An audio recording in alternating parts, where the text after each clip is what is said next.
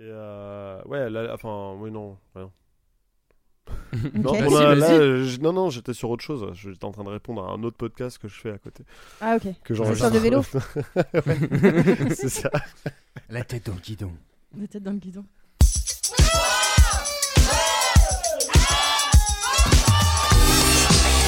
Cette année 98, 2005, 1973, 2011, 2013. 1968, 1988. l'an 2000, 1977, 2010, 1991, 2006, 94, 2017, 95, 1962. 1989. Un millésime euh, grandiose.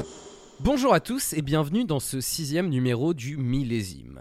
Avant de vous rappeler le concept, présentons les co-animateurs de ce superbe format. Les non moins superbes Chloé, Bonjour. Manu Bonjour. et Clément. Eh coucou, ça va bien? C'est hyper naturel. Donc euh, une fois euh, ces courtes présentations faites, petit rappel du concept. Nous tirons une année au sort et nous essayons de vous transmettre le morceau qui nous semble le mieux représenter cette année. Aujourd'hui, nous retournons dans le passé, un passé tellement lointain que l'enregistrement 8 pistes n'existait pas, Michel Drucker ne faisait que débuter à la télé et Cher était une star montante. Je parle de l'année 1965. Alors qu'est-ce qui s'est passé cette année-là? Retour sur l'année en question. Qu'en pense-t-on au fil des rues? Cette mode courte est très- extrêmement bien lorsque les filles ont de très jolies jambes. Sinon, Mais sinon, il y en a qui ne sont pas si bien faites et parfaites. Alors là, c'est la catastrophe pour elles. et vous mademoiselle, que pensez-vous de cette mode, les jupes très courtes Ouais, je la trouve jolie, peut-être originale, mais enfin, je ne la porterai sûrement pas. Pourquoi Elle est un petit peu trop excentrique à mon goût. Bienvenue en 1965. 24 janvier. Winston Churchill meurt à l'âge de 90 ans. 21 février. Assassinat de Malcolm X alors qu'il s'apprêtait à faire un discours devant l'Organization of Afro-American Unity. 2 mars. Début de l'opération Rolling Thunder qui signe l'engagement des États-Unis dans la guerre du Vietnam. 27 avril. Début de la seconde occupation de la République dominicaine par les États-Unis. Suite à un coup d'État et une guerre civile débutée quelques jours plus tôt, les États-Unis envahissent la République dominicaine. L'occupation se termine en septembre 1966. 22 mai. Première diffusion à la télévision d'une compétition de skateboard avec deux épreuves. Freestyle sur terrain plat et slalom en descente de colline. 19 juin, coup d'État en Algérie. Ouari Boumedienne, alors ministre de la Défense, renverse le président de la République Amen Ben Bella. Boumedienne reste au pouvoir jusqu'à sa mort en 1978. 13 juillet. Loi sur les régimes matrimoniaux en France. Les femmes peuvent enfin travailler et avoir un compte bancaire sans demander l'autorisation de leur mari. En 1965, les femmes sont enfin reconnues comme des citoyennes à part entière euh, dans la loi. 15 août, concert des Beatles au Shea Stadium à New York devant 55 000 personnes. Ils sont le premier groupe de musique de rock à se produire dans un stade. 30 septembre, tentative de coup d'État en Indonésie qui a engendré une répression massive de 800 000 à 1 million de morts contre le Parti communiste indonésien. 3 octobre, signature de la loi de 1965 sur l'immigration et la nationalité aux États-Unis par le président Johnson. Elle abolit les quotas inégalement répartis en fonction des pays d'origine des immigrants et s'inscrit dans le mouvement américain des droits civiques. 5 novembre, sortie du film Pierre ou le Fou de Jean-Luc Godard. 19 décembre, élection du général de Gaulle pour un second mandat. Et euh, vous, vous aviez voté De Gaulle aussi en 1965 ou pas? Ah, j'ai voté Mitran. Oui, c'était face à Mitran, tout à fait. Et euh, il y avait aussi un truc, il y avait aussi euh, Vatican II. Euh, qui, qui- Le retour. non mais non mais j'ai commencé à regarder c'est un événement hyper important de 1965 parce que c'est la, clôture d'un concile de tout ça. Sauf qu'en fait j'ai commencé à fouiller. Je comprends que dalle. Et c'était en termes enfin c'était un peu complexe. Mais globalement ce qu'il faut retenir c'est que c'est un peu un tournant dans la manière euh, dont l'église catholique a de se représenter à travers le monde et notamment euh, euh, quelque chose tout bête mais le rapport aux, aux athées en fait et aux, autres Mmh. religions de dire en fait on est quand même plus ouvert euh, envers envers les gens euh, qui ne croient pas en Dieu en tout cas en l'église catholique donc c'est quand même assez important enfin je veux dire c'est représentatif de, de ces années quand même quoi d'une évolution Donc ils ont changé de chargé de com en fait. c'est ça oui c'est un peu ça en vrai hein. on a galéré un peu à trouver des choses et en même temps il y avait beaucoup de trucs enfin c'est un peu particulier J'ai l'impression qu'on dit ça Ouais. pour chaque année. hein. Ouais, mais là, c'est un peu. C'était. En fait, il y a beaucoup de choses et très. euh, très complexe euh, dans laquelle euh, c'est des fois difficile de résumer. Euh, enfin, comme par exemple la loi là sur le, les matrimoniales en France, c'est beaucoup plus long que simplement dire les femmes ont le droit de, enfin ont le droit d'avoir un compte bancaire sans demander à leur mari quoi. Mais euh, mais globalement, ça représente un peu. Enfin voilà, il y a le, le mouvement des droits civiques qui est super important aux États-Unis aussi à ce moment-là. Enfin voilà. Mais c'est vrai que j'avais regardé vite fait euh, ce qui s'était passé cette année-là. Tu sens que t'es un peu dans une période de transition, quoi. Tu sens qu'il y a- comme, enfin, tu Ouais. vois, genre début de la guerre du Vietnam, ce que tu disais justement sur les lois euh, par rapport aux femmes et tout. T'as quand même un truc où tu fais, tu sens que c'est un peu la, la, la, la société à papa qui est un peu en train de changer et t'as quand même pas mal de trucs euh, assez, euh, assez marquants qui, qui sont en train de se passer ou qui vont se passer, quoi. Ouais, c'est ce qu'on a essayé de Mm. rendre un peu, euh, ce qu'on a vu et ce qu'on a essayé de rendre. Euh, du coup, le traditionnel euh, top 3 aussi. Euh, Ah oui. Le top 3 euh, États-Unis. Euh, dans l'ordre euh, décroissant, on a I Can Get No Satisfaction des Rolling Stones. En deuxième position, on a I Can't Help Myself. euh, je fais pas la parenthèse euh, des Four Tops et, et, euh, en premier on a Woolly Billy de Sam and the Sham and the Pharaoh non, euh, non, Sam the Sham and the Pharaoh Alors, Et ouais. est-ce que t'as le top 3 euh, dans l'ordre des pains au chocolat? Ah, ok. peu croissant, t'as ok dit. ok ok je l'ai. Rapport à la boulangerie. Oui, tu. tu- non, mais, non, mais le jeu de mots, on avait dit que tu pouvais en faire, donc oui, oui. Tu, tu voulais dire un truc, Manu? Ouais, ouais, non, c'est juste, ça m'a fait marrer parce que putain, les classements entre. euh, J'ai regardé les classements en France, euh, Europe, Alors, États-Unis, machin et tout. Oh, putain, qu'est-ce que ça change à chaque fois? Ouais, justement, euh, j'ai- normalement, je fais top 3 euh, États-Unis, enfin le Billboard, et après top 3 France. Je n'ai pas trouvé de top 3 France qui soit cohérent. C'est-à-dire que du coup, j'ai regardé euh, entre euh, Hit en France, entre euh, Wikipédia, et j- j'arrive pas à trouver l'info exacte de euh, quel euh, morceau, enfin quel single c'est le plus vendu. Donc en vrac, on a du Rolling Stone, du Adamo, du Johnny, enfin il y a vraiment plein de choses, mais j'arrive pas à, j'arrive pas à mettre. Il y a aussi du euh, Jean Ferrat, voilà. Donc euh, c'est vrai. j'ai- pas réussi à trouver exact un top 3 euh, enfin un top 3 exact pour cette année là donc voilà la même question que d'habitude mes chers compères euh, est-ce que vous vous rappelez de 1965 et est-ce que ça a été compliqué de trouver un morceau?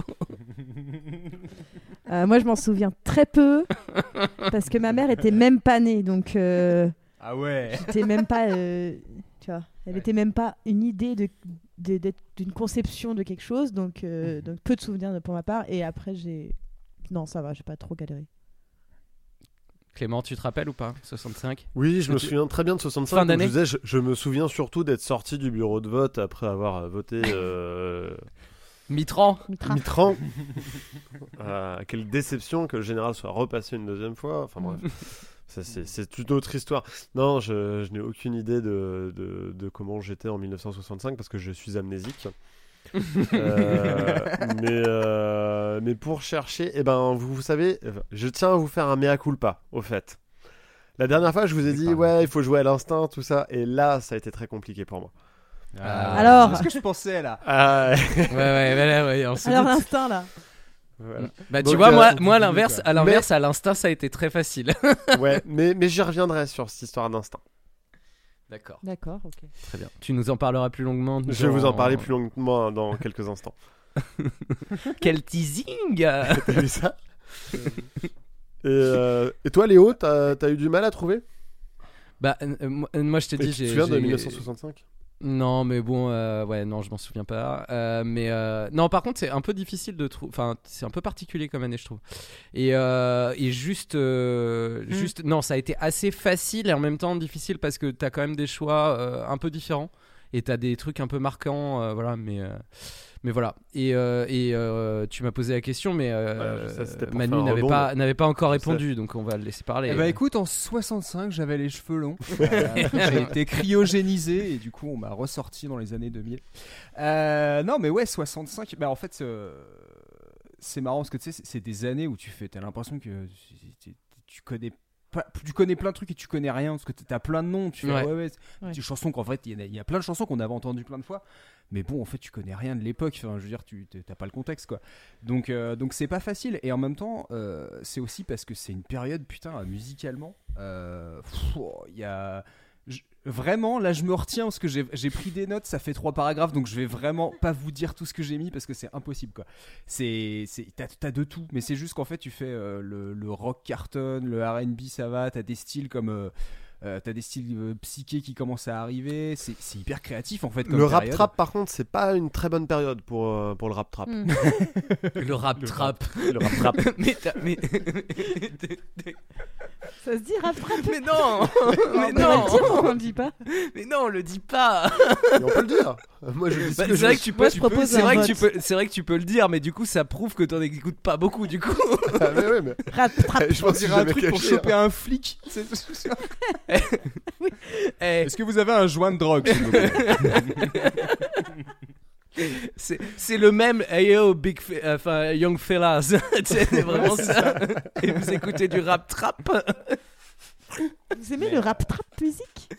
Euh, bah du coup euh, Clément, euh, puisque t'es- puisque tu penses que le rap trap n'est pas très représenté, qu'est-ce que t'as choisi toi du coup Est-ce que, Manu t'avais fini Parce que j'ai l'impression qu'en fait euh, je t'ai coupé euh, pour faire une vanne et t'avais pas fini. Ouais, non, en fait, il y a juste un truc que je voulais dire parce que, ouais, entre guillemets, il y, a- il y aurait plein de trucs à dire parce que ça part dans tous les sens. Mais ce que j'aime, c'est que c'est une hyper. Tu sens que c'est une période, qui est- c'est créatif parce que c'est novateur. Il y a même des styles, c'est presque innocent avec le recul, mais limite, je trouve que c'est ce qui fait son charme. C'est ce qui fait que t'as des trucs qui sont vieux mais qui ont plutôt bien vieilli.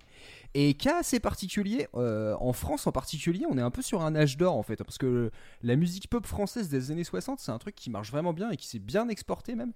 Et, euh, ouais, en fait, je me suis dit, tiens, pour une fois, on est, euh, on, est un peu dans une cohérence un peu globale au niveau national et international. Voilà, c'est tout. Alors aussi, avant que, avant que Clément tu parles, moi je trouve que là pour le coup, je me base souvent sur les, les albums parce que je trouve que c'est un bon marqueur. Autant là, on est vraiment dans l'ère du single, je trouve. en termes de vente, les albums, c'est pas, enfin c'est C'est pas, pas très- encore ça. Ouais, c'est Ça ça. arrive bientôt, mais c'est pas encore ça. C'est ça. Du coup, Clément, euh, le rap trap de 1965 pour toi, c'est quoi le Alors non, non, ça ne sera pas du tout un rap trap. Euh, déjà, je vais commencer. Vous m'entend- Vous m'entendez bien là? Euh, C'est bon? Oui. Oui. Euh, déjà, je vais commencer par vous dire que exceptionnellement, j'ai écrit des choses. Waouh. Waouh. Ouais, je sais. Ça fait toujours un, un- un petit effet. Et, euh, et j'aimerais aussi euh, dédier ma prise de parole à Manu et mon introduction à Léo. Parce que je vais pas name drop à fond euh, comme euh, peut le faire Léo, mais dans tous les cas, vous ne pourrez pas m'arrêter. Donc, pour 1969, j'ai eu une révélation. Pour le, pas sur le titre que je devais prendre, mon instinct m'a fait défaut, comme je vous disais tout à l'heure, mais sur cette période. Parce que justement, ça a été très dur, et je me suis rendu compte que les années 60 et le début des années 70 étaient une période que j'appréciais particulièrement dans la création musicale. Comme disait Manu, en fait, il y a énormément de choses de créer, il y a tout à faire à ce moment-là. Et pour commencer, alors j'ai cherché une playlist 1965, la base. Et c'est là que j'ai rencontré Franck 1965, un utilisateur de 10 ans, 10 heures, ayant les mêmes goûts musicaux que mon père, qui a pourri systématiquement toutes mes recherches de playlist avec pour intitulé 1965. J'ai donc dû créer moi-même une playlist euh, de top en France de 1965 à l'aide de tubeenfrance.com, un site qui est pratique. Et c'est là le drame, car il y a beaucoup, beaucoup, beaucoup de chansons qui me plaisent. À commencer par celle qui a gagné l'Eurovision cette année-là. Je suis une poupée de cire, une poupée de son. Mon cœur est gravé dans les chansons. Poupée de cire, poupée de son. Suis-je? Enfin voilà. Ou ce titre incarnant la mélancolie et le mal-être amoureux qui n'a pas pris une ride en 58 ans. Et j'ai crié, crié, Ali, pour qu'elle revienne. Et j'ai pleuré, Waouh, waouh, waouh. pleuré. Waouh, waouh, waouh. Oh, j'avais tant de peine. voilà. Et, et alors, pour le moment, j'ai pas donné un titre ou un artiste. hein. Je suis toujours dans les règles. hein. Ouais, grave. Bon, et ça, c'est juste pour le national parce qu'à l'international, c'est un enfer.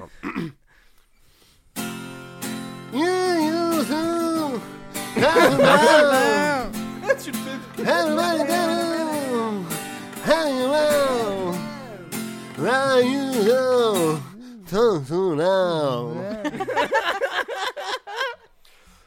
Bon, donc, et en 1965, on tombe très vite sur du Beatles. Ah, un nom, enfin.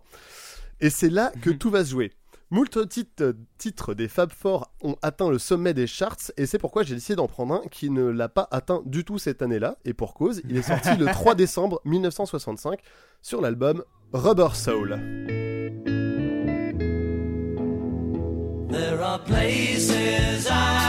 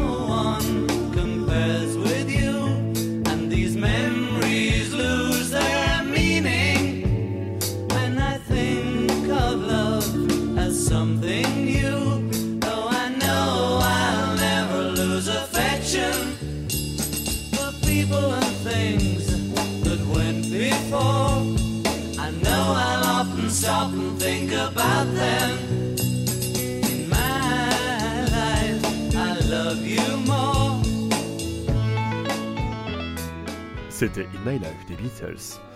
Donc, euh, comme vous l'avez dit dans votre introduction, euh, en août 65, les Beatles remplissent le Shea Stadium et sont les premiers musiciens à remplir un stade.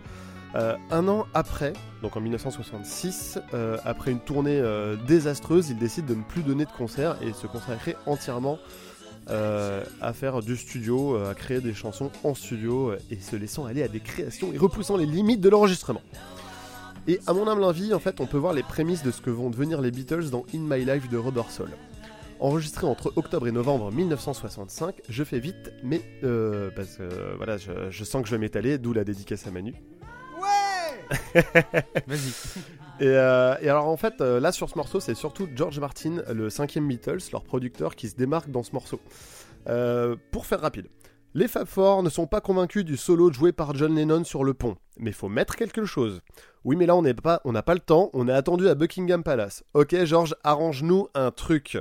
George, c'est un bon gars, il a l'idée d'un solo sur un piano, il n'a pas les capacités pour le faire au tempo de la chanson, il ralentit la bande, enregistre ce qu'il a en tête et remet le tout au bon tempo, ce qui donne ce petit son un peu de clavecin, parce que du coup le ton a un peu changé.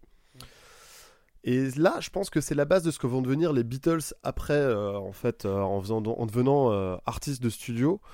C'est utiliser la technologie pour créer des nouvelles sonorités jusqu'au trop de Revolution 9, mais là on est sur carrément une autre année. Donc voilà. Il y a tellement de choses à dire sur In My Life, sur sa douce mélancolie, son enregistrement, ou encore comment Robert Soul a pu inspirer d'autres artistes. On fera un petit coucou à Brian Wilson, euh, qu'on pourrait en parler pendant au moins une bonne heure ou 59 minutes et 59 secondes. Donc je vais m'arrêter là et vous promettre de faire plus court la prochaine fois. Mais peut-être pas moins drôle quand même. T'as pas, fait- pas si pas long si- pas fait Ouais, si non mais j'ai toujours hein. peur. Non mais en plus après, non mais il y a trop à dire. Donc euh, voilà, je m'arrête là. Pour moi, c'est, je vous ai donné l'essentiel. T'as réussi à être Mais- précis et concis sur les Beatles, franchement, t'es fort, hein, bravo. Et, euh, et pourquoi, euh, pourquoi d'après toi, celle-là, elle, re- elle- elle représente plus 65 C'est euh, en particulier ou plus les Beatles de 65 Et Non, le fait, c'est- euh, c'est cette transition ce, c'est ce cette- pour moi, ça représente ce, ce switch en fait entre le moment où les artistes font des concerts et le moment où il y en a certains qui disent ouais, mais en fait, se concentrer sur le studio. En fait, c'est vraiment ça. Ouais. Et c'est là où en fait derrière, en fait, euh, derrière 65, c'est là où en fait t'as les prouesses technologiques des studios qui vont être faits sur euh, certains trucs. Tu vas avoir aussi, euh, par exemple, je pense dans, dans les prouesses euh, d'enregistrement comme ça, je pense aussi à, alors je sais plus quelle année c'est. euh, Pink Floyd et le fameux euh, Monet avec l'enregistrement des Mm. caisses euh, des Mm. caisses enregistreuses au début toutes ces choses là en fait qui vont être faites derrière qui vont euh, qui vont en fait euh, 60 faire passer, en fait, euh, se concentrer sur euh, vraiment de, un enregistrement plutôt que euh, de ce qu'on peut faire en studio, plutôt que de se dire, en fait, on met euh, tout le monde qui joue en même temps, Ouais. et puis, euh, et puis en fait, on, on presse ça, et puis après, vous refaites la même chose en live. Parce que clairement, après 65, il y a des chansons qui ont été faites en studio qui n'ont pas pu être jouées en live. Hmm. Oui, oui, mais- bah oui, oui, totalement. Ouais. Oui, oui, Sgt Pepper, tu, tu peux pas tout refaire en Ah, live, c'est clair. Enfin, énormément aujourd'hui tu pourrais, mais à l'époque tu pouvais pas. Quoi. Ouais, voilà, c'est ça. Mm. Oui, aujourd'hui, euh, la technologie a bien évolué. Ah. Alors ça, Ah, qui- dis Dis donc. donc. Eh, putain, on a- hein. on a- eh, ils pouvaient pas enregistrer de podcast à l'époque, hein. Eh non, hein. Surtout pas à distance.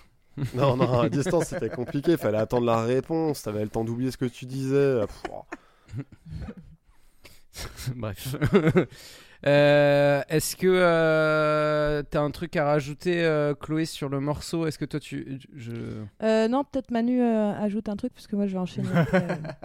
alors, je suis con- enfin, c'est marrant parce que je, je- tu vois, typiquement, j'avais même oublié que cette chanson était sur cet album-là en particulier.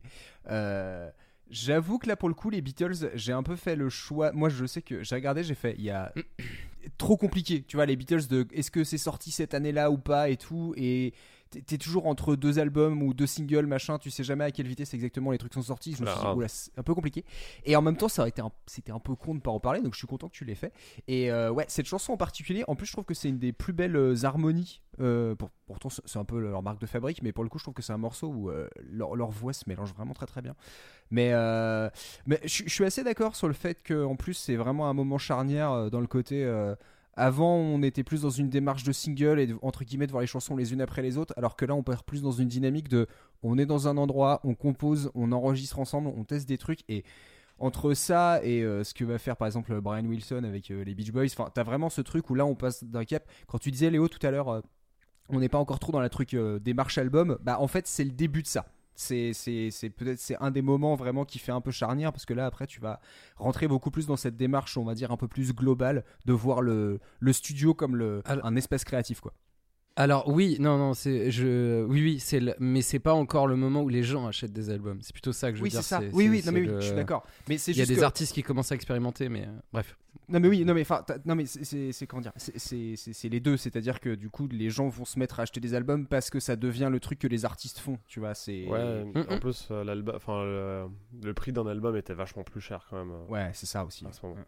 Ok, bah écoutez, euh, les Beatles, oui, un incontournable de ces années-là. Euh, alors, on avait prévu un, un enchaînement, mais je pense que je pense qu'il y a quelqu'un autour de- du micro qui veut reprendre la suite pour une raison évidente. Donc, euh, je. Pour une raison évidente qu'on a encore failli faire euh, une doublette. Ouh. Ouh. Moi aussi, j'ai choisi euh, un morceau qui vient de cet album Rebel Soul. C'est ce que j'ai choisi. Ouh. J'ai choisi Norwegian Wood. Oh. Ah l'épisode nerd quoi. L'épisode. Quelle, quelle chanson des Beatles avez-vous choisi pour cette année-là?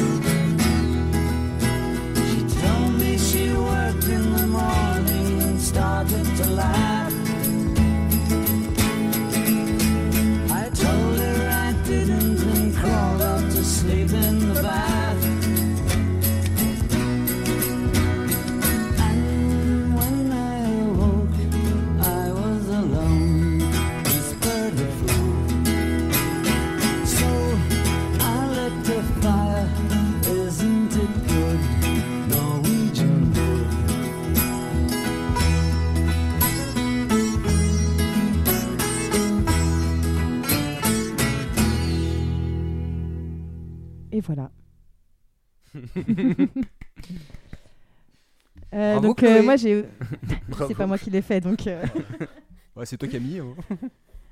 donc j'ai choisi cette chanson parce que je la trouve intéressante aussi sur euh, je trouve que globalement cet album est intéressant mais celle-ci euh, particulièrement parce que je trouve qu'elle annonce euh, les prémices de la musique psychédélique qui n'existe pas vraiment encore pour l'instant enfin en tout cas on n'a pas cette esthétique là c'est la première euh, chanson pop avec euh, de la sitar euh, dessus Oh. le saviez-vous? Non. Voilà donc maintenant vous le savez Wow. Donc en fait, c'est George, euh, l'autre George, George Harrison, euh, qui a découvert euh, la sitar sur, un, sur le tournage du film Help, parce qu'il y avait un, il y avait une scène avec des joueurs de, de sitar, enfin des, un groupe indien en, en fond, tu vois, et lui, il a découvert cet instrument à ce moment-là. Et, euh, et donc, je trouve que ça marque vraiment le truc de. Je trouve ça assez étonnant en fait.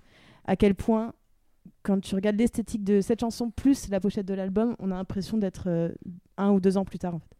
Oui, c'est vrai. Parce qu'on a Ouais. déjà, on a déjà ce truc avec, euh, bah, avec, de- avec euh, la cita. Après, peut-être que aussi euh, les, les Beatles ont, ont marqué euh, la musique psychédélique et donc euh, George Harrison était fan euh, de la culture indienne et donc il a apporté ça à la musique psychédélique. Mais, euh, mais je trouve qu'on retrouve ça. Et en plus, sur la pochette de l'album, tu as une photo des Beatles qui est un peu euh, tordue et tu as un lettrage euh, très. euh, bah, qui fait très euh, psyché, très déformé, Ouais. presque illisible. Et c'est quelque chose qu'on. En, enfin, en termes de, de graphisme, qui n'existait pas beaucoup Hmm. non plus à l'époque. Ouais. Je trouve qu'ils ont été assez. euh, Et c'est étonnant parce que c'est pas un groupe qui, qui vient de San Francisco non plus, tu vois. Ils sont en Angleterre, ils Ouais, font de la petite pop, euh, enfin jusqu'à maintenant euh, assez mignonne entre guillemets. Et je trouve ça assez en avance sur son temps. Et je trouve que ça montre vraiment un- ça, une évolution, un changement euh, dans la musique. Et, et je trouve que sur cet album, tu as ça aussi parce que dans, dans la manière d'enregistrer les morceaux et d'apporter des nouveaux instruments. Et, euh, et voilà quoi. Que en pensez-vous? Ils sont bons vos arguments, vous savez. hein. Euh, ouais, non, non. Bah, merci pour l'explication sur le visuel, parce que c'est vrai que ça- fait des années que ce, ce visuel me, me, me torture l'esprit en me disant attends. Parce mon- que- parce Non, qu'à parce la qu'à chaque fin- fois je me dis, la- le, le- le- oui, ok, le, le- le- le texte est, le texte est complètement tordu et tout, mais en fait la photo me donne l'impression quand je je fais, mais j'ai En pas fait- l'impression que leurs visages sont tordus et en même temps, la, vu que si- ils sont pris en contre-plongée, c'est un peu, che- enfin c'est, et en, en fait, la, en plus, la photo, euh, je, je crois, euh, enfin j'ai cru, j'ai j'ai lu, qu'en gros ils ont, ils ont projeté la photo euh, sur un, un carton, quoi, un carton blanc, et qui s'est qui s'est décalé. Et donc en fait, euh, avec le rétro, non vidéo proje- rétroprojecteur, Léo, toi qui est un spécialiste en, en projection, Rétro- rétro- rétroprojecteur. Vidéo, Oui, c'est avec de la vidéo. existait- Ça existait pas à Ah. l'époque. Euh, si ça devait exister, je pense, mais ça devait pas très bien marcher. Ouais. euh, Bref, c'est pas grave. Puis ça devait être avec les petites cassettes qu'on mettait dans les. euh, Non, il n'y avait pas de cassette encore. Bah, tu sais, non, c'était des, des sortes de petits Attends, c'est- films c'est pas transparents qu'on Oui, les mettait dans. négatifs. Ah, tu parles de néga- ouais, des négatifs. Ouais, On de- parle de la né- de- des négatifs de Mm. photos. Ouais, tout à fait. Non, c'est pas des négatifs, c'est la bonne couleur. Oui, mais c'est ça s'appelle euh, des négatifs. C'est Ok, quand même. ça marche. euh, Bref, et du coup, le carton est un peu tombé, donc ça a, fait, ça a tordu l'image. Ils ont fait, on veut ça Hmm, ok, Et donc donc voilà. c'est un, ac- un- un bon accident. C'est ça. Bah, Et la typo, j'arrive pas à comprendre pourquoi il y a cette typo-là. C'est- C'est anachronique. Ah, en vrai, je, je pense qu'à mon Et avis, et- là et pour le coup, ils ont dû le chercher. Quand tu disais San Francisco, c'est une bonne référence parce que je pense Mais que non, parce que j'ai regardé, parce que, pas je, je- Ah ouais parce que je suis une grosse geek. Et en fait, euh, l'artiste qui a fait le lettrage, euh, il est londonien. Euh, je n'ai pas trouvé grand-chose sur lui. Et euh, du coup, euh, je- vu que je suis une grosse geek, j'ai cherché hein, qui étaient euh, les artistes qui, avaient, qui font ces lettrages-là. Et en fait, c'est des artistes de Fran- San Francisco. Ils se sont rencontrés à peine euh, en 65. En fait, ça existait, Ah oui, pas. Enfin, quand tu regardes le travail de chacun de ces artistes, euh, t'as pas ce, ce côté hyper euh, tordu, euh, presque illisible. Est-ce que c'est Enfin, la je- drogue Là, on parle. Mais c'est des Ouais, LSD. Euh, ouais, non, juste un petit truc parce que vous parliez de visuel et tout ça. Juste un truc qu'on n'avait pas dit, c'est la, c'est euh, 60, euh, 65, c'est la- l'année de sortie du Super 8 aussi. Voilà. Je- Ah oui, c'est euh, vrai. Mm. Cette anecdote en plein milieu euh, Voilà. n'a pas d'un plus d'intérêt, mais voilà. J'ai cru que c'était l'année de sortie du LSD. Non, Euh, c'était avant. Non, c'est avant. Je sais C'était pas. avant. Et la démocratisation du LSD, c'est pas longtemps avant en plus. C'est, enfin, Oui, c'est à peu entre près dans guillemets ces démocratisation, si on peut dire ça comme ça. Mais, euh, mais c'est cool en plus que vous avez pris deux morceaux qui se ressemblent pas et en même temps qui sont vraiment représentatifs, je trouve, de ta évolution technologique et même musicale. Enfin, vraiment, ce, ce morceau, il respire le. Tu sens que les mecs ils sont allés en Inde, quoi. Mais non, ils sont pas allés en sont Inde. pas allés, allés, encore allés. Non, ils sont pas encore allés. c'est ce que j'ai en train de me passer la page wiki. Je fais, mais c'est avant ou c'est après et, Non, c'est après, euh, c'est avant le, c'est euh, juste avant le White Album qui. Ok. Ils ont- Ah, Ils Je crois, fait leur qu'il- séjour en je crois ouais. que George Harrison, il y a été en 66, parce qu'en fait, il a, il a découvert cet instrument, donc il l'a plaqué un peu par hasard sur ce morceau. Et après, il s'y a intéressé, il a rencontré euh, un Ravi Shankar. Ravi Shankar, Hmm. qui lui a donné des cours euh, de sitar et tout. euh, voilà. Après, il s'est intéressé à la culture indienne. euh. D'ailleurs, je vous Mm, conseille le- l'album de la fille de euh, Ravi Shankar qui s'appelle Anushka Shankar qui fait Oui. un Buleta con Karyan, je crois, c'est un truc comme ça. euh, qui est d'ailleurs mon réveil en ce moment. Ah, c'est ça ton réveil en ce moment Ouais, c'est ça mon réveil. C'est Ah ouais, euh, c'est- c'est du, euh, flamenco à la sitar, voilà. Ouais, ouais, c'est un peu Wow. pour du réveil. je- Parce que, parce que du coup, le flamenco vient de la musique, la musique indienne. Voilà. euh, Hein? oui. D'accord. Voilà. Ok. Putain, on apprend plein de trucs hein, pour l'instant, la vache. Oh Et- quel mais rien à épisode voir avec incroyable. 65. tu- Moi, je donne des anecdotes, mais euh, rien, rien sur la musique. bah si, là, c'est un- une anecdote. ça de va, musique. hein. Est-ce que t'as de- ouais, vous avez d'autres choses à Il y a dire juste une petite remarque que je voulais faire parce que du coup, vous avez pris deux, tous les deux euh, une chanson du même album. Euh, J'étais en train de chercher s'il y en avait. Enfin, c'est quoi la chanson entre guillemets la plus connue de cet album-là, sinon? Moi, je pense un- que c'est Michel. Ouais, Ouais, ça- hein. j'allais dire Michel aussi. C'est bah, c'est celle qui a, en tout cas, qui a marché en 66. Euh, parce que j'ai regardé les top 66 pour une raison Ouais. qui m'est propre que je vous expliquerai après. mais du coup, effectivement, elle apparaissait dans les tops. Là où. euh, Ah, mais non, mais je suis con, il y a Drive My Car aussi. Ah, mais Dra- non, c'est surtout Michel euh, qui a, par exemple, énormément marché en France. Voilà. Je- Ok. je- Ah, c'est parce qu'il chante en chante France. français. hein. C'est ça. Oui, c'est ça. Michel Ah. Bah, le pire, c'est que ça doit être ça. ouais. Oui. Non, mais, euh, il y a un ouais. peu de ça. hein, c'est- Il y a beaucoup Mais de après, trucs à aller chercher un autre marché. La France. Mais pas n'importe laquelle, la France du général de Gaulle. Ça, on peut le dire. hein. Là, ouais. Et là, on peut le dire. ah, il y a... non, il y a Yesterday aussi. Euh, non, c'est pas sur cet album. Attends.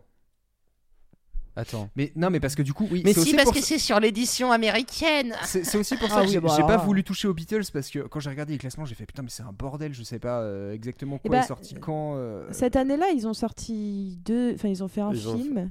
le Ouais, il y a- Help. Et en fait, l'album Help, il est fait euh, pour le film. Ouais, c'est ça. Bah, en fait, tu vois, typiquement, moi, si j'avais pensé Beatles 65, je pensais à Help. À- Alors qu'en Ouais. fait, tu fais. Ouais, mais il est moins Hmm. intéressant, je trouve. Oui. Il est bien, il y a des chansons. bien, mais- Ouais, mais je m'étais posé la question justement sur euh, une chanson de Help, euh, mais en fait, euh, techniquement, je trouve que euh, In My Life est plus intéressante. Mais bon, après, Mmh. euh, voilà. Non, mais Le Rubber est plus intéressant que Help, où on est en fait encore sur l'ancien truc, tu vois, comme je disais tout à l'heure, de euh, chansons à jouer en live. Ouais, Ouais. non, je trouve que ça se tient. En plus, euh, vu que la consigne c'est le plus représentatif de 65, moi je trouve que ça marche bien vos, vos trucs. Parce que si justement Help est entre guillemets plus classique, donc du coup c'est moins représentatif, alors que Didi là c'est le moment où il passe à, il passe dans une autre démarche, dans une autre dynamique et tout. Donc euh, Hmm. Alors, Léo m'a dit tout à l'heure, mais attends, c'est en décembre, alors ça compte pas. Non, Ouais, mais, mais non, j'ai- mais- Euh, mais euh, enfin, il m'a Ouais. dit ça. euh. Non, non, mais moi je dis rien. ça Non, mais on sait très bien qu'il il- il- il veut, il veut qu'on respecte les règles, mais Mais même moi je les respecte pas. il les alors, respecte coup, pas, euh, il met plusieurs morceaux.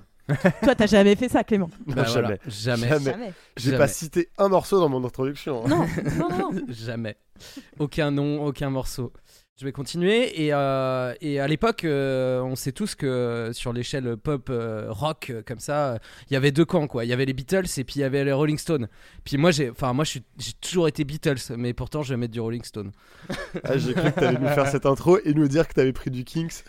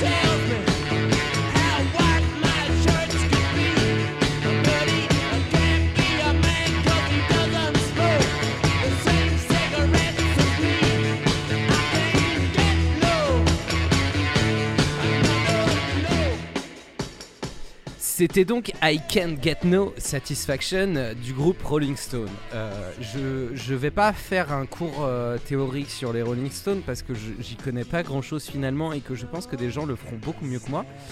Il y a quand même un fait un peu particulier, c'est que le single du coup du morceau est sorti d'abord aux États-Unis avant de sortir au Royaume-Uni et que en fait il est que dans l'album américain de, de Out of Our Heads, pardon pour l'accent, enfin pour la prononciation. Voilà. Euh, alors, ce morceau, ça a été un raz-de-marée. Enfin, c'est, il est euh, top 1 partout, euh, tout le temps, euh, en France, en Angleterre, enfin, aux États-Unis. Je pense notamment à ces pays-là, mais un peu partout en Europe, enfin un peu partout là où les gens écoutaient des singles. Et je, je, je l'ai pris, euh, je l'aime pas particulièrement. Moi, je, suis- comme je disais, je suis pas trop team Rolling Stone. Euh, je, trouve que les Rolling Stones, ça a souvent été imité et souvent égalé, voire bien mieux derrière. Je trouve que c'est, ça, a posé, ça a posé des bases d'un truc, mais je, enfin, ça se réécoute pas euh, aussi bien que des Beatles, je trouve. Mais bref, c'est pas le sujet. Euh, je pense que ça a été un. Parce que tout... on parle de cette année-là, et depuis le début, on ne fait que de parler de ça, d'un changement et d'un switch. Et je pense que ce morceau a joué aussi un rôle là-dedans. Avec ce truc euh, rock, avec. euh, il y avait les Kings euh, l'année précédente qui avaient sorti quand même un, morceau avec de la distorsion et là aussi il y en a un et en fait il fait top 1 partout et, ouais il y a, un truc dans l'époque qui fait que ce morceau est à la fois top 1 et en même temps il est super représentatif de ce qui va se passer 1, 2, 3 ans plus tard en fait.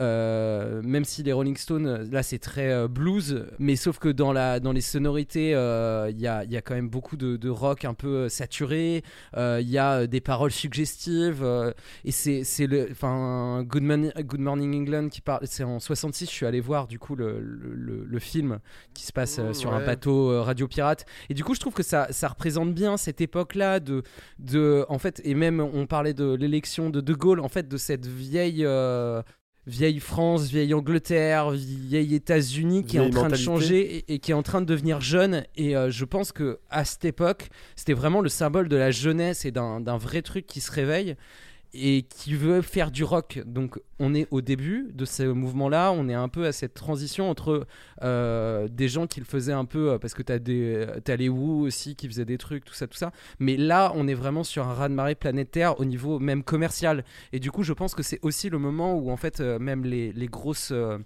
les, grosses entreprises euh, qui vont faire des enregistrements derrière, les grosses euh, majors vont commencer à s'intéresser à ça.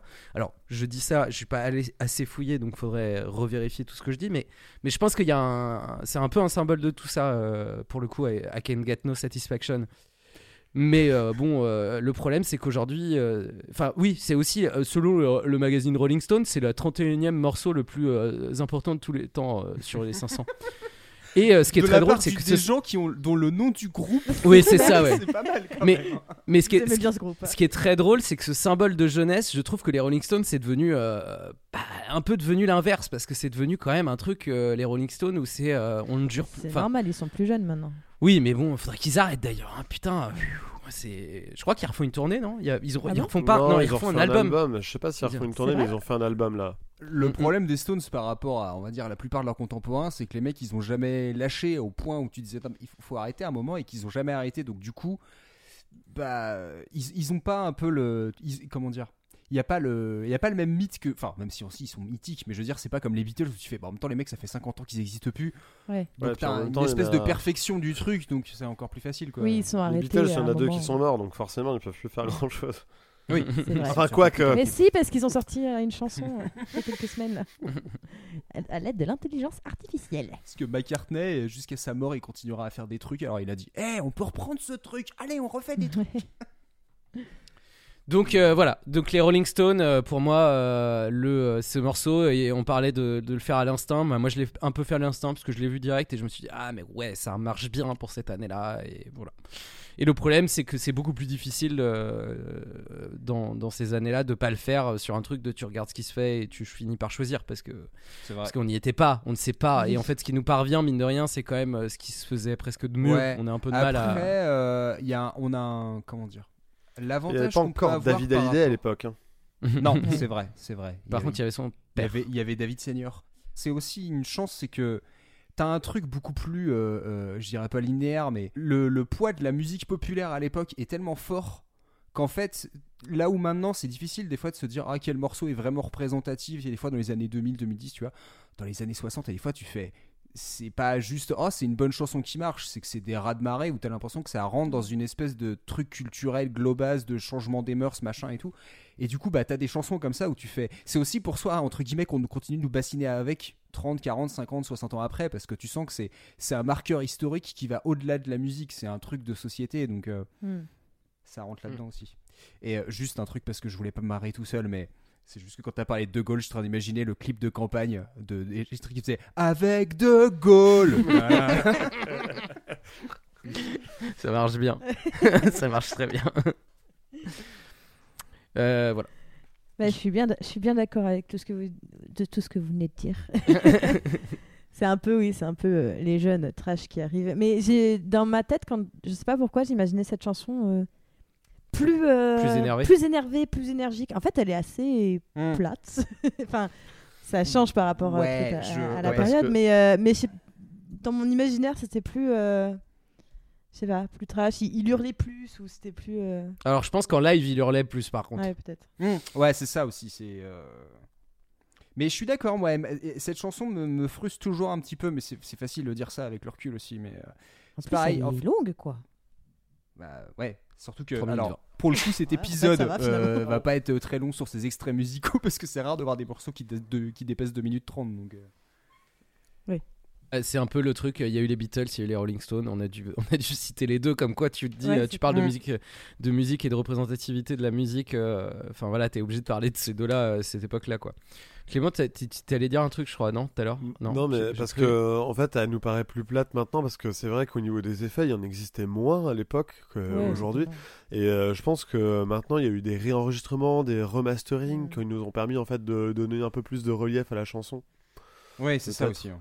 Mais bon, après, tu peux pas faire des miracles. Hein. À côté de la version d'Eddie Mitchell, elle est quand même vachement mieux. Hein. Ah, Tu sens que le mec, il... il gère pas encore bien la pédale de disto euh, dans la version d'Eddie Mitchell en français. euh.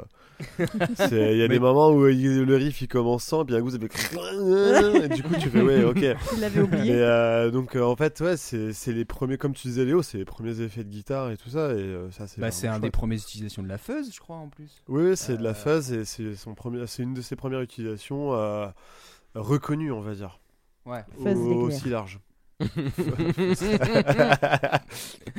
Bien joué. Le problème, c'est que c'est un peu, euh, t'as pas, y a pas de, y a pas grand chose d'autre à dire dessus parce que, enfin, Ouais. je sais pas Et si. Ah juste pas- le deuxième truc sur lequel je voulais rebondir, parce que tu dis on a parlé des Beatles, on a parlé des Stones, euh, mais en même temps c'est la première fois qu'on a da- qu'on parle de, des années 60. Oui. Et clairement c'est des, c'est des trucs où tu peux pas passer à côté en fait. euh, c'est un peu euh, les... Voilà, je sais pas, c'est très utile ce que Mais je suis sur- en train de dire. Non mais surtout, surtout que, Si, enfin, si. t'as vraiment, t'as vraiment un truc de 65. Enfin, c'est vraiment le milieu des années 60 factuellement, mais c'est Ouh. vraiment le milieu des années 60, je trouve aussi en termes de musique, parce que vous parliez Attends, de attends, attends, psychédélique, d'expérimentation de studio et tout ça. Euh, moi, je parle plutôt là avec le morceau, c'est plutôt de- du côté euh, trash, énergie. euh, Enfin, tu vas d'avoir un truc euh, très rock, euh, presque, enfin, qui va devenir vers le hard rock un peu plus tard.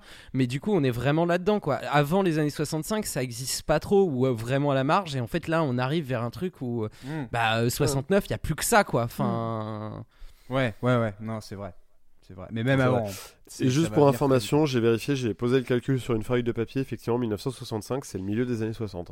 Ouais. Mm. Oui, parce bah, que merci, merci d'avoir vérifié. quand euh, tu merci de sépares fact-check- 10 en 2, ça fait 5. Ouais. Les scientifiques Fact-checking en direct. Fact-checking en direct, c'est important. C'est important. Bah, on vérifie tous les chiffres, Tout, chaque, chaque chiffre est vérifié. Par un expert. On a un comptable avec nous. Ils connaissent vachement les chiffres. comptable et, euh, et un huissier de justice qui est, on Oui. sait jamais, Il s'appelle comment, c'est de justice? Il- Patrick. Maître Patrick? Maître Patrick. Pas pratique à dire. Ouais. Joseph. Joseph Justice. Attends, un marche. Gigi. Gigi. Manu, est-ce que tu prends la dernier morceau euh, puisque, Ouais, ouais. puisque Euh, il reste que toi. reste que toi. Alors, justement, parce que Ouais. cet épisode, on est sur Boomer FM, euh, on va continuer. dans, on va continuer dans la dans la lignée du bon rock'n'roll à papa. Euh, non, alors du coup, c'est rigolo parce que du Beatles, du Stone, c'était évident. Donc moi, bah, comme un connard, j'en ai pris un autre. Mais du coup, je suis allé chercher chez les Who. Ah, Je me doutais que t'allais prendre les Who, toi. les Who. Oh! People try to put us to down. Talking about my generation. Just because we get around. Talking about my generation. Things they do look awful. Talking about my generation. I hope I die before I get old.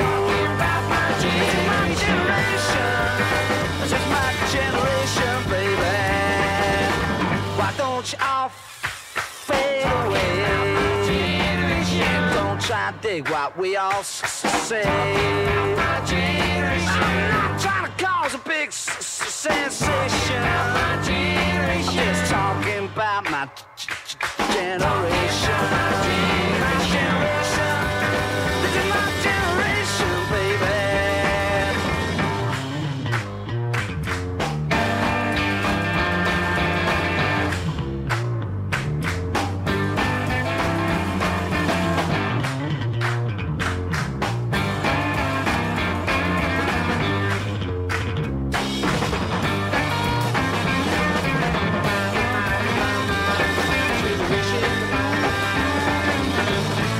don't you all fade away? Don't try to dig what we all say. I'm trying to cause a big sensation. Just talking about my generation. This is my generation. This is my generation, baby.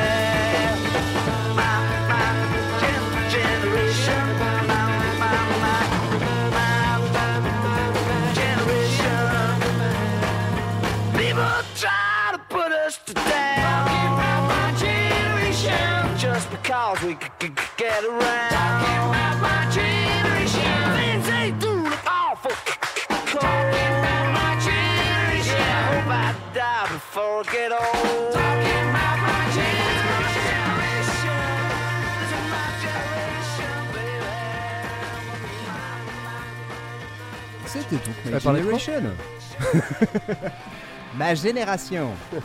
Par les qui? Euh, Les qui? Les qui? Euh, ouais, My Generation. Et d'ailleurs c'est marrant parce que là en la réécoutant, j'ai pensé à d'autres trucs auxquels j'avais pas forcément fait attention.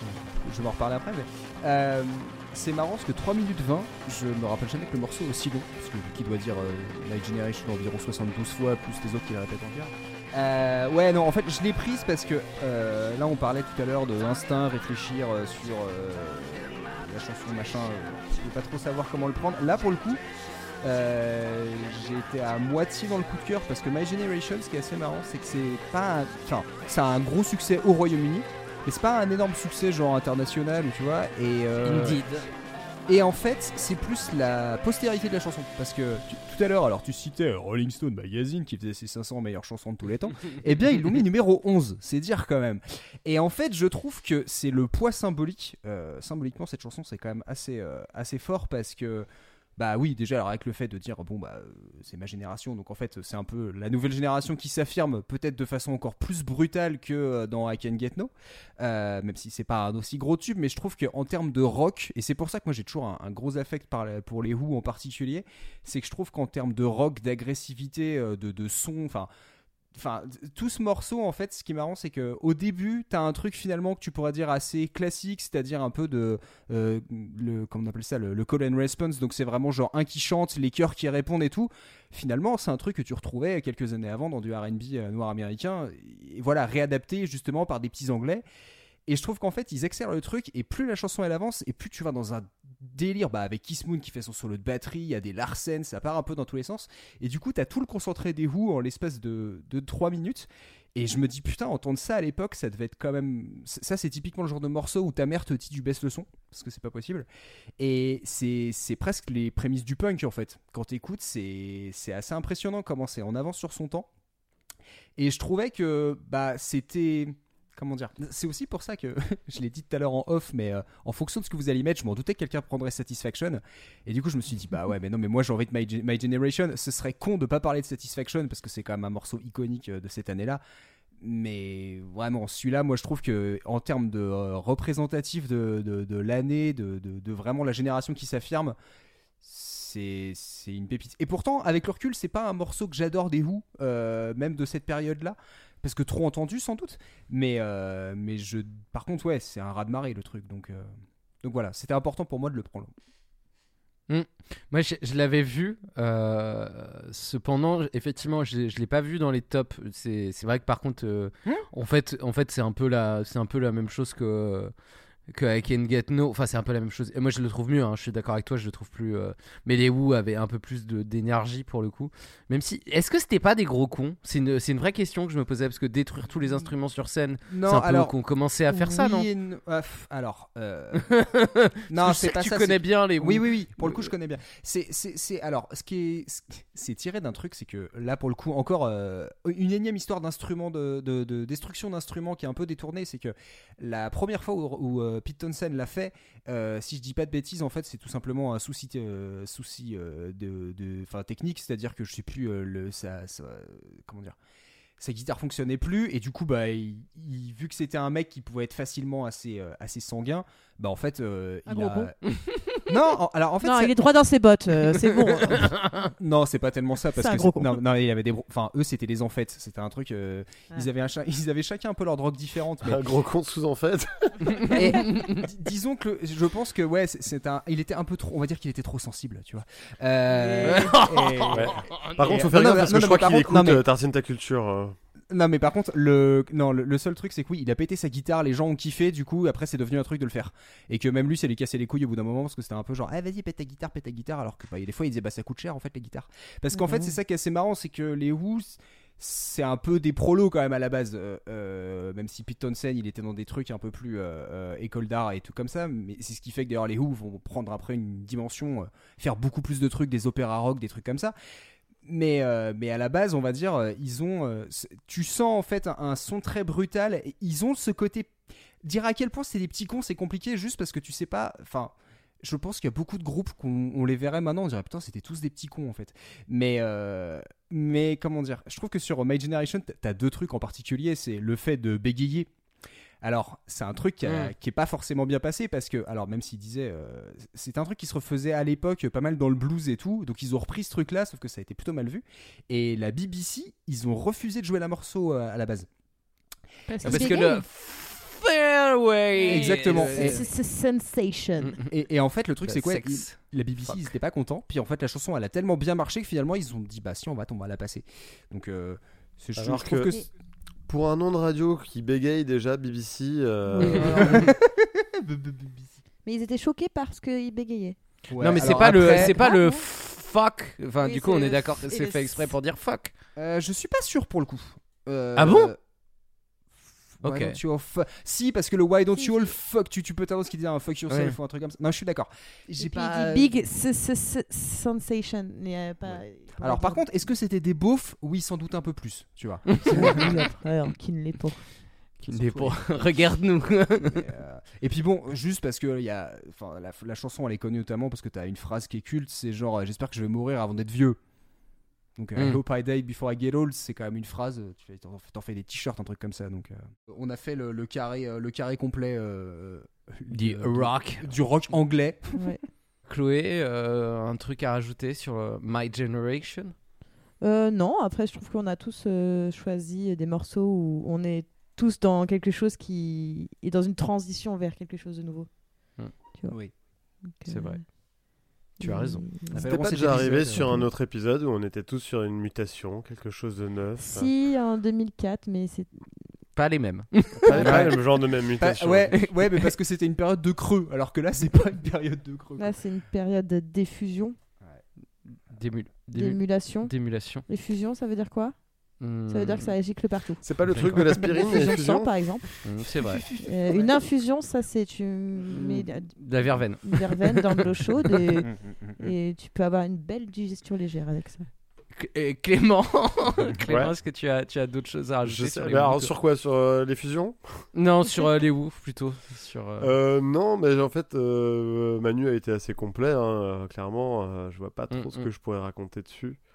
Non, non, Euh, bah, cela pas dit, en fait, hein. si euh, le, les accords, enfin, My, euh, My Generation, la, chanson, il y a eu plusieurs fois où j'ai cru entendre My Generation, et en fait, c'était d'autres chansons qui utilisaient le même genre d'accords et même Oui, euh, genre oui, de oui. rythmique. Et en fait, c'est assez hallucinant comment euh, c'est un truc qui, qui se répète beaucoup euh, selon les périodes. C'est vrai. C'est Voilà. comme. euh, c'est marrant. Tu parlais des Kings tout à l'heure. Pour moi, c'est comme All Day in All of the Night. Tu sais, c'est vraiment des trucs où tu fais. Attendez, mais combien de chansons ont repris ce même riff? Et c'est vrai qu'à l'époque, tu t'es vraiment dans le truc de. c'est- pour ça aussi Satisfaction, parce que ça marche autant, c'est que tu fais. C'est vraiment le moment où tu commences à avoir des riffs.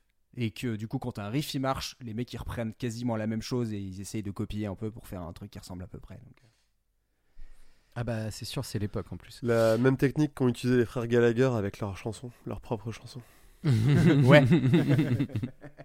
Du coup, vu qu'on a tous présenté nos, morceaux principaux, on a, gardé un, petit euh, top, euh, enfin les, deux mentions honorables chacun, euh, et je pense qu'on va les faire dans l'ordre aussi d'apparition de nos premiers morceaux. Clément, est-ce que tu peux commencer? Le, vrai que je vais reciter, c'est France Gall avec, avec euh, Poupée de cire, Poupée de son, qui est quand même un- une chanson française que je trouve euh, euh, pas dégueulasse et vraiment cool euh, de l'époque. Moi, elle me fout le cafard. Ah ouais? Le début là. Ah, euh, bah désolé, mais euh, non, c'est- je crois que ça a Non, été non, repris. Non, non, mais si, je m'excuse. J'aime bien France Euh, Gall, mais. Ça a été. Alors, Mais elle a été chanson- écrite euh, par, euh, par Serge Gainsbourg. euh, euh, Ça, et c'est- elle a c'est gagné. la cavalcade quoi. Ah, mais ouais. Mais. Moi, justement, je trouve que c'est c'est vraiment. euh, Enfin, c'est- vraiment une chanson qui est entraînante. Ouais. Elle a gagné l'Eurovision en représentant la Belgique, il me Oui. semble. Le Luxembourg, le Le Luxembourg. Pas mal. hein. Ah ouais? En Ah ouais? représentant, Ah, ouais, en pas la représentant- France, c'est la non, France non, mais à l'époque, en fait, euh, tous ceux qui parlaient français, ils représentaient un pays de la Fran- francophonie, Oui. quoi. Tu vas jouer dans une autre sélection parce qu'il y a plus de place ou c'est un truc comme ça. Il faut savoir pour la petite anecdote, mais là vraiment je vais faire vite, c'est que à la sortie de l'Eurovision, euh, à ce moment-là, euh, France Gall reçoit un coup de fil de, enfin appelle son chéri de l'époque qui est d'autre que Claude François. Et euh, vexé comme un pou qu'elle ait gagné euh, l'Eurovision, il la plaque par téléphone à ce moment-là. Ah putain. Quel- Alors lui, c'était un gros con, on peut le dire. Ah ouais ouais. on- Oui, oui, oui, ouais, oui. ouais. ouais, ouais, là, oui, y a Mais pas attends, de- il avait quel âge lui euh, Parce qu'elle a 16 ans, un truc comme ça, non? Ouais, il doit avoir euh, Super 20 ans, jeune. un truc comme Bah, ça. après, il l'a dit hein, qu'il aimait pas les gamines de plus de 16 ans. hein, euh, Enfin, Oui, mais il était très warning. généreux. en retard, mais trigger warning quand même. hein, euh. Pardon. Donc euh, voilà, je prends surtout celle-là. euh, qui, est, qui aurait mérité aussi mon choix, mais euh, du coup, on ne peut pas aller contre son cœur par moment. Je vais juste rebondir parce que du coup, moi, mon trio, c'était après My Generation, c'était Satisfaction en 2 et Poupée de cire en 3. Donc euh, on va compléter comme ça. Au moins, c'est facile pour les extraits, j'aurais pas de mal à faire. Mais, euh, mais j'avoue que moi, cette chanson. euh, quand je disais tout à l'heure, on est un peu dans un âge d'or de la pop française. Je trouve que c'est un des meilleurs morceaux de pop qu'on ait fait en France. Je trouve que je comprends. En fait, c'est le genre de truc. Je fais oui, ok, je comprends pourquoi ça, ça gagne l'Eurovision. C'est c'est fun, c'est la mélodie, elle te reste en tête, ça se chante Et bien. pourtant, ça a pas gagné le prix de la SACEM, tu vois ça. Peut-être il n'existait pas encore. Sûrement. C'est dingue de se dire que France Gall, quand tu vois la carrière de ouf qu'elle va faire derrière, tu fais putain, à la base, c'est la gamine qui chante Poupée de cire pour le Luxembourg. Ouais, quoi. bah, qui, oui, mais qui gagne euh, l'Eurovision quand même. Et à l'époque, c'était quelque chose quand même de gagner l'Eurovision. Ah bah oui. Il y en a qui vont me dire que c'est encore un peu le cas, mais je suis pas vraiment d'accord. Mais... Bah très bien. Et t'en avais un autre ou pas, euh, Clément? Non, non, vas-y, je mets que celui-là, moi, ce soir. Oh. Est-ce que t'en avais d'autres, euh, Chloé? Toi? Euh, oui, je suis en train de regarder à l'instant même. Donc t'en avais Euh, pas d'autres? Bah si, il y a Feeling Good de Nina Simone quand même. qui est Ah, c'est le truc. Euh... Toum, toum, feel good, c'est ça? Je savais pas que c'était 65. Je l'ai pas vu passer celui-là. Je l'ai vu tout à l'heure. Ouais, c'est euh, c'est la, la fin euh, du jazz en étant. euh, Enfin, la fin du. de- du fait que le jazz soit encore un peu cool. Bah, c'est difficile avec Nina Simone parce que déjà, elle a un style complètement hybride. C'est déjà à moitié du classique, à moitié du jazz. Enfin, je trouve c'est toujours difficile de classer Nina Simone par rapport au reste parce que. Ouais, ouais, enfin, c'est à part quoi. Non, mais la puissance de ce morceau, quand même. Ouais, par contre, Ouais. il est dingue. Incroyable. Il, il est, c'est vrai Ça, on s'en lasse pas. hein. Non. Ça a pas Ah, vieilli. Ça. Moi, c'est marrant parce que ce morceau, j'ai découvert euh, par Muse quand ils avaient fait leur tournée. euh, Ouais, ouais. Je sais plus comment elle s'appelait. euh, où ils avaient fait cette reprise. Mais je crois qu'ils l'ont sorti aussi dans un album. Mais Ouais. j'ai découvert par Muse et quand j'ai- je suis tombé sur l'original, mais ça a été une claque encore plus que, euh, Oui. que le morceau de base, enfin que le morceau de Muse quoi. Hmm. Pourtant, je l'aime bien la reprise. Elle est sur. Ouais, euh, non, mais- elle- je crois elle est en piste cachée sur Origin of Symmetry. Euh, de, mais, mais je suis d'accord avec toi. J'aime bien. À la base, j'aimais bien la reprise de Muse, mais au final, la vraie. euh, Qu'est-ce Ah qui se bah, passe It's a new day. Ah oui. C'est parce que euh, le chanteur Ah, tu de, Muse, il ne- il- quand il respire, Mathieu il, n'y a pas euh, une seconde de silence quoi. Et dès que tu te rends compte de ça, c'est insupportable. Ok, Manu, euh, du coup, tu pourras m'envoyer le de Léo pour que je l'ajoute à mon soundboard. Moi, je pense qu'on peut faire une compile de tous les du, du chanteur de Muse dont j'ai oublié le nom. Mathieu Bellamy. Mathieu Bellamy. Bellamy. Et euh, un deuxième morceau qui est aussi euh, écrit pour Nina Simone, c'est Don't Let Me Be Misunderstood, Oh, mais de The wow. Animals. Et bah Ça, oui, 65. ouais, bah oui, si j'avais hésité avec celui-là aussi. Donc euh, petite mention, c'est bien. Je te- je je t'appuie, je t'appuie sur cette mention. Mais moi, j'a- j'a- j'allais prendre aussi euh, France Gall, même si euh, elle fait le café. Comment on est trop tous d'accord sur 65 Mais ouais, mais c'est dingue. Alors, je dois dire aussi, parce que c'est pas tous les jours, euh, on a plusieurs références à plusieurs épisodes de de- d'autres podcasts qu'on a fait, je suis en train de me rendre compte. Entre euh, Satisfaction euh, que t'avais fait, Clem, euh, dans Quoi la baise, et j'avais fait un truc sur le Don't Let Me Be Misunderstood. Donc euh, vous en aviez deux. Moi aussi j'en ai deux. J'en ai deux pour, euh, pour des raisons assez. euh, on, on, parlait, on a parlé des Beatles beaucoup. Et en fait, euh, la Beatles mania et tout, c'est vraiment 65. Enfin, c'est à peu près ces années-là. C'est le moment où ils font le stade et tout ça, tout ça. Et en fait, j'ai un peu l'impression qu'il y en a qui se sont dit tiens, si on faisait un truc du. euh, j'ai vu, je connaissais pas ce, ce terme avant, mais du beat, du UK beat. Mm, ouais. En gros. Et en fait, il y en a. euh, bah putain, euh, ils pompent. euh, Ils pompent. euh, l'arigot, hein. ils pompent beaucoup et euh, j'ai l'impression qu'ils veulent faire du Beatles et ça sonne un peu sous Beatles. Alors pardon si les gens connaissaient, je connaissais pas, mais Herman's Hermit par exemple avec avec le morceau Can't Can't You Hear My Heartbeat. Et vraiment, on est on est dans un truc bah, du Beatles avant 65 quoi. Ouais, c'est ça. Du Beatles euh, un peu en retard, quoi. De, la que- pop euh, anglaise euh, un peu ouais old school quoi. Enfin. T'as un. En fait, carrément un style qui existe comme ça, euh, qui s'appelle, je crois, le Mersey Beat. En fait, parce que, genre, la Mersey, c'est le fleuve qui passe à Liverpool, et c'était un peu genre. euh, c'est estampillé, genre, la, la façon à la Liverpool, à la Liverpool donc à la Ouais. Beatles, quoi. Ouais, c'est le British En fait, beat. euh, les Beatles, en, en 3 ans, ils sont devenus euh, un genre musical, quoi. C'est- Ouais, et Ouais. c'est devenu. Et ce, truc de Herman Sermin, j'ai vu, euh, du coup, ils sortent un album en 66 avec euh, Milk quelque chose, là, j'ai oublié. Et en fait, ils deviennent ringards euh, bah, Ah, bah, bah. juste Ah, après. mais oui, c'est. euh, Putain, comment elle s'appelle celle-là? No Meals Today. na, na, na, na, na. Ah, No Milk Today Mais oui, c'est Ouais, ça. c'est ça. C'est ouais. ça, c'est fait. Herman Hermit. Mais oui, euh, du ça coup. Ah, putain, je l'aime bien celle-là pour le coup. Non, non, mais en plus, euh, même, euh, même euh, celui-ci, après, c'est que des reprises, leurs trucs qui passent. euh, Ouais, enfin, en tu vois, top, moi ce euh, matin j'avais plus de céréales, j'en ai pas fait une chanson quoi. no Milk Today, ça s'appelle la chanson. Ouais. Non, non, mais, euh, mais en plus, c'est pas si mal que ça. Mais c'est vrai que c'est un peu ringard, mais en même temps, c'est vraiment dans le truc de la Beatles Mania, du, du coup, du- de ce moment-là, de 65, quoi. Le truc où, en fait, on a les Beatles on- sont devenus. En fait, c'est des copies, donc ça a ringardisé les Beatles, mais les Beatles sont devenus cool parce qu'ils ont changé, en fait. C'est ça qui fait que c'est bien, je pense.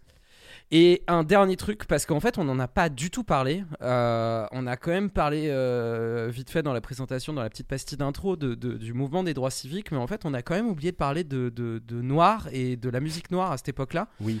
Et euh, avec une, une toute petite, euh, un petit, label, genre la Motown en fait. On n'a jamais parlé, on n'a pas parlé de la. Motown.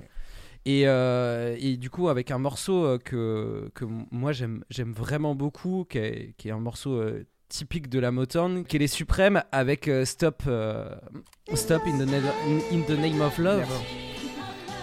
Parce que. Parce que pour le coup, ça transpire, je trouve, ce milieu des années 60 aussi. Parce que t'as mis du, Nina- du Nina Simone, mais Nina Simone, c'est presque plus classique, plus jazz.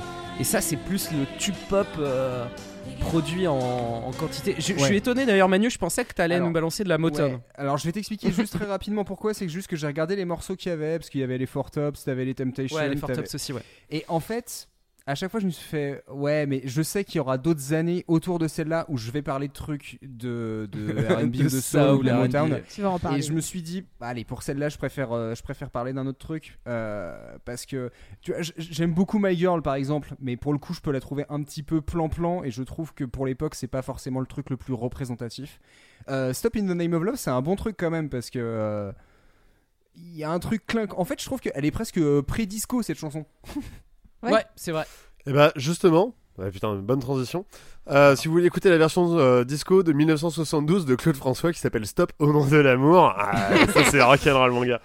Oh putain, j'ai envie de l'écouter maintenant juste pour entendre sa voix nasillarde. Et euh, du coup c'est signé sur la Lowtown. Parce qu'il y a la Motown et Lowtown. Lowtown mobile. Ah, putain. Claude, t'es vraiment trop con. Non, et puis c'est classique Motown, quoi. C'est un, un, un, Ouais. un album, enfin un morceau euh, euh, de la production, le- tu sais, de Hollande, de Sierra Hollande. Enfin, tu vois, Ouais, genre c'est ça. vraiment le truc euh, cliché de qu'est-ce que c'était que la Motown à l'époque. le quoi. son de Mais, la euh, batterie, quoi. C'est c'est pas produit par euh, par notre super pote. Non, c'est pas notre pote. C'est pas potes, euh, du tout. C'est pas euh, C'est pas du. Ça pourrait être du Smokey Robinson, c'est un truc comme ça. Je, Je sais pas. je sais pas, je vais pas nerder maintenant, mais. euh, Mais bref, et euh, voilà, c'était un peu le truc de. Je, je pensais, je pense que c'est quand même important de parler de, de la Motown, puisqu'à l'époque c'était Oui, quand oui, même aussi. euh, Alors par contre, je sais pas si ça avait atteint la France, j'ai pas l'impression, mais, euh, mais en tout cas aux États-Unis c'était gros. Elle y était, je crois. Elle Parce y que était je l'avais dans, dans T'en ma as playlist. euh, quelques-unes de temps en temps, mais la plupart du temps, c'est pas encore un truc qui cartonne beaucoup. Je l'avais dans ma playlist. euh, Oh merde, j'avais oublié cette 1965. chanson, bah je peux plus en parler maintenant, Putain, fais chier. Oh. Non, alors si, je peux juste faire un clin d'œil. C'est juste que je trouve ça rigolo parce que t'as parlé de Cher tout à l'heure, et vu qu'on avait parlé de Cher à l'épisode précédent, on aurait pu mettre un autre morceau de Cher de cette année-là, Oui. qui est Eh quand oui. même un morceau assez important. Voilà. C'est pour ça que j'en ai parlé. hein. Je, je pense qu'on peut aller vers une, une conclusion. On en a, on a, on a beaucoup parlé. Euh, finalement, il y avait beaucoup de choses à dire. Cependant, j'ai trouvé ça quand même. Enfin, je sais pas pour vous, mais un peu plus facile dans le fait qu'il y a moins de diversité, peut-être aussi, et de genre important. Il y a un peu plus, c'est un peu plus dominant, euh, je trouve. Ouais. Euh, Voilà. euh. Et c'est aussi pour ça, euh, chers auditeurs, qu'en fait, on s'est aussi basé comme, euh, comme borne de, de notre plouf plouf tirage au sort 63-2013. 63 parce qu'en fait c'est vrai que si on part avant l'année 63 on va commencer à rentrer dans des trucs où bah en fait on, sait, on pense qu'il y aura encore moins de diversité et que du coup ça risque d'être compliqué d'être vraiment très intéressant puisque, Mm. voilà une plage de Et 50 on- ans, c'est pas mal quand même. Voilà c'est ça Euh, est-ce que vous avez des choses à rajouter avant qu'on conclue? Non. Euh, moi, ça me fait marrer les années 60. Il y a plein de trucs intéressants à, à- à voir et tout. Donc, je, je- je suis pressé de faire d'autres épisodes dans cette décennie-là pour le coup. Et au pire on peut faire 63 euh, 2013 en sautant genre 80 à 89 non on peut faire ça ou pas? Non, quand même pas. non, non, non, non. oh là On là fera pas l'impasse les années subir. 80. Clément un petit mot de conclute? Absolument pas. vous invente, c'est un- D'accord, très bien. Désolé, aucun je mot, cherche. aucun mot mais- te vient en tête. Euh, donc, euh, merci, merci beaucoup, euh, chers auditeurs, pour, être arrivés jusque-là. Si vous aussi, vous avez un morceau qui vous semble représenter le plus l'année euh, 1965, n'hésitez pas à nous en faire part sur tous les réseaux sociaux, mais particulièrement sur le Discord de Tartine Ta Culture. Oui. J'ai posté un message tout à l'heure. Clément a posté un message, allez le voir de ce part. Bref, Euh, est-ce que on a, est-ce que, est-ce que Manu euh, ou, euh, ou nous avons sorti quelque chose récemment Oui. que nos éditeurs pourraient écouter? Oui, oui, oui, t'as- de la chance en plus, j'avais noté des trucs. Donc oui, normalement, il y a un épisode de Lights Out qui est sorti bah, la semaine dernière, qui, où je vous parle en particulier. C'est pas un sujet sur un artiste, mais c'est plus un sujet un peu global sur la disparition dans la musique. Et autrement, bah, on, on aura un petit peu de quelques petites rubriques en préparation pour la fin de l'année et puis pour début 2024. Euh, juste, euh, chamboule un peu les réseaux sociaux ces temps-ci parce que bon, euh, là j'allais dire, suivez-nous d'abord sur Discord et sur Instagram parce que j'essaie de, de communiquer un peu plus dessus.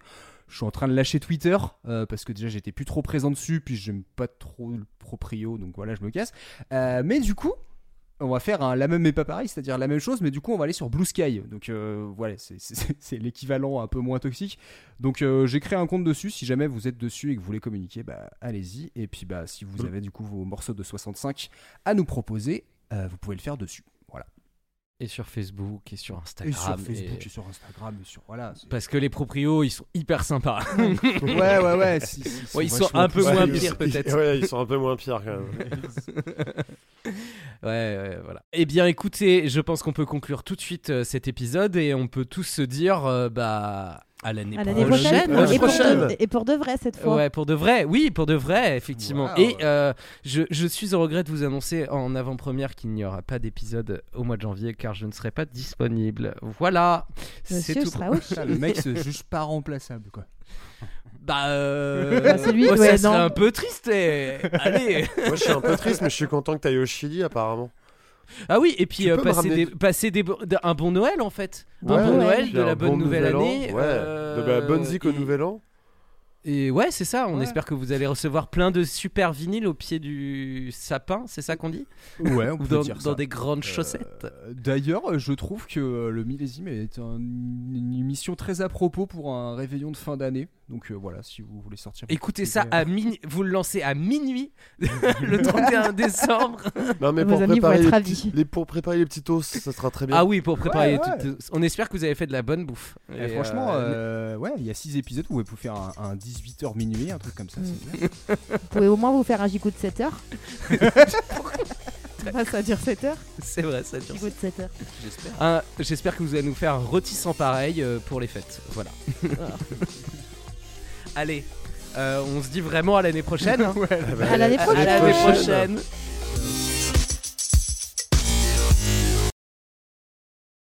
Est-ce qu'on reparlera du fait que les Beatles sont en contre-plongée et les Who en plongée du ouais, coup, je pense ou- qu'il y a un. Il y a peut-être un truc.